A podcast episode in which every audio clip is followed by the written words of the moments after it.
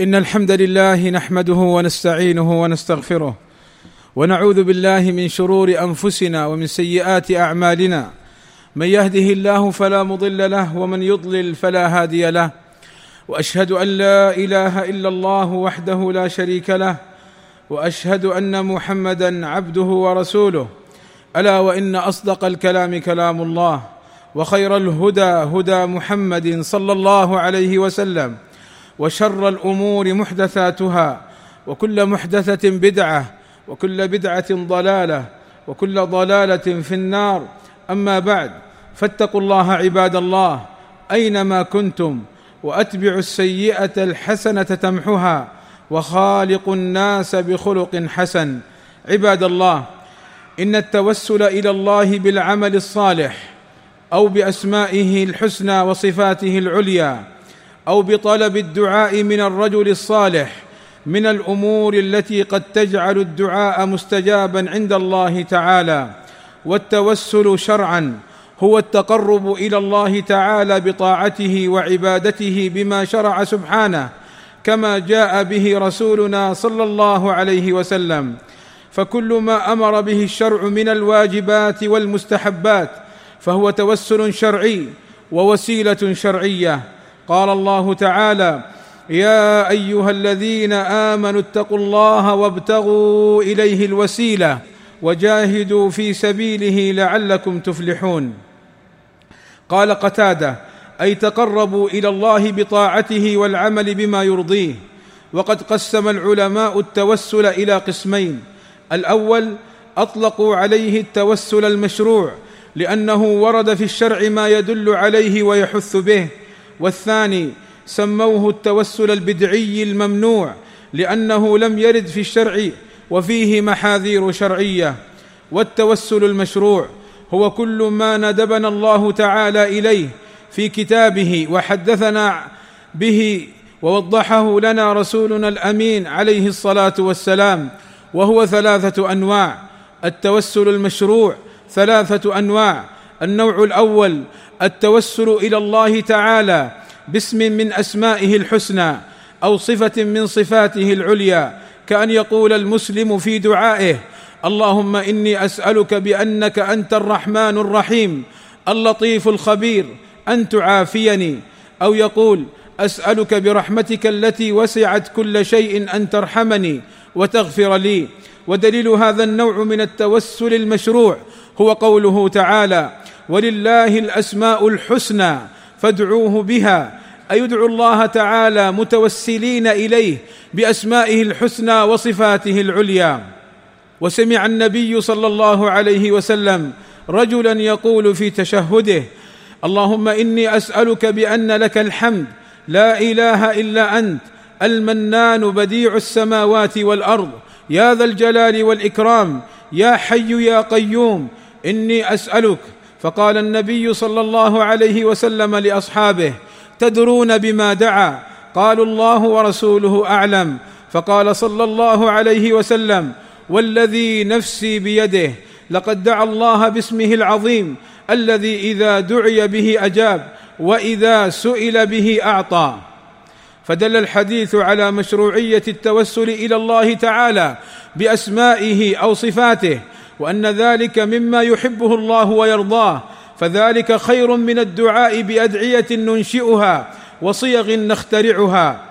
والنوع الثاني من التوسل المشروع التوسل إلى الله تعالى بعمل صالح قام به الداعي كأن يقول المسلم اللهم بإيماني بك ومحبتي لك واتباعي لرسولك اغفر لي ويدل على مشروعيته قوله تعالى ربنا آمنا بما أنزلت واتبعنا الرسول فاكتبنا مع الشاهدين.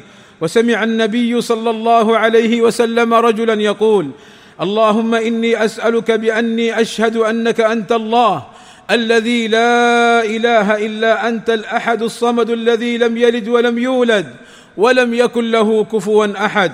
فقال النبي صلى الله عليه وسلم والذي نفس محمد بيده لقد سأل الله باسمه الأعظم الذي إذا سئل به أعطى وإذا دعي به أجاب.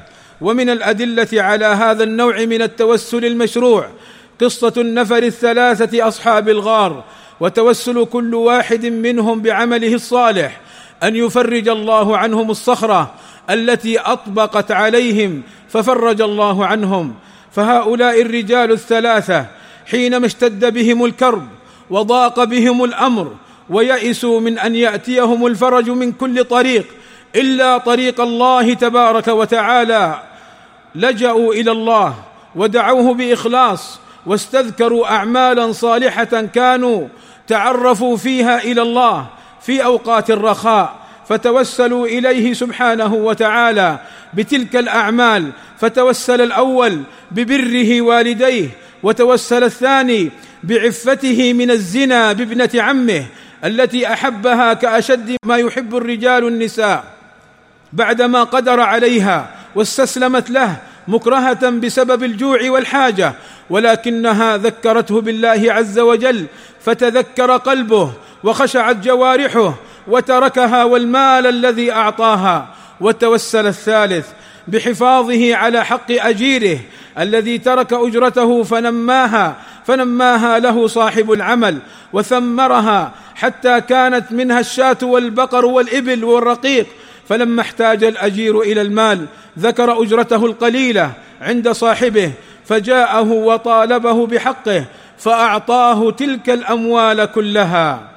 فدعا هؤلاء الثلاثة ربهم سبحانه متوسلين إليه بهذه الأعمال الصالحة معلنين أنهم إنما فعلوها ابتغاء رضوان الله تعالى وحده لم يريدوا بها دنيا قريبة فانية أو مصلحة عاجلة. فحقق الله لهم دعاءهم واستجاب لهم ففرج عنهم. والله أسأل لي ولكم التوفيق والسداد وحسن القول والعمر والرشاد وأن يهدينا إلى الصراط المستقيم. الحمد لله رب العالمين والصلاة والسلام على المبعوث رحمة للعالمين وعلى آله وصحبه أجمعين. أما بعد فالثالث من أنواع التوسل المشروع التوسل إلى الله تعالى بدعاء الرجل الصالح فيذهب إلى رجل يعتقد فيه الصلاح والتقوى أو الفضل والعلم بالكتاب والسنة فيطلب منه أن يدعو له ربه ليفرج الله عنه كربه ويزيل عنه همه. وهذا النوع من التوسل له شروط. الأول أن يكون الشافع الداعي صالحا مرضي العمل. والثاني أن يكون الشافع حيا. والثالث أن يكون الشافع قادرا حاضرا. والرابع أن يكون موضوع التوسل امرا مشروعا أو مباحا. فطلب الدعاء من المبتدعة والفساق والسحرة والكهان أو الموتى أو من الأحياء العاجزين أو من الأحياء الغائبين. كل هذا لا يجوز البتة. وطلب الأعرابي من النبي صلى الله عليه وسلم أن يدعو لهم حين انقطع المطر وجفت الأرض. فقال يا رسول الله هلك المال وجاع العيال فادعوا الله لنا أن يسقينا. قال فرفع رسول الله صلى الله عليه وسلم يديه وما في السماء قزعة. قال فثار سحاب أمثال الجبال. وعن أنس بن مالك رضي الله عنه أن عمر بن الخطاب رضي الله عنه كان إذا قحطوا أي قل الماء وجفت الأرض استسقى بالعباس ابن عبد المطلب عم النبي صلى الله عليه وسلم. فقال اللهم إنا كنا نتوسل إليك بنبينا فتسقنا وإنا نتوسل إليك بعم نبينا فاسقنا قال فيسقون. ومعنى قول عمر رضي الله عنه إنا كنا نتوسل إليك بنبينا فتسقنا وإنا نتوسل إليك بعم نبينا أي أننا كنا نقصد نبينا محمدا صلى الله عليه وسلم وهو حي ونطلب منه أن يدعو لنا ونتقرب بدعائه. والآن وقد انتقل النبي صلى الله عليه وسلم إلى الرفيق الأعلى ولم يعد من الممكن أن يدعو لنا.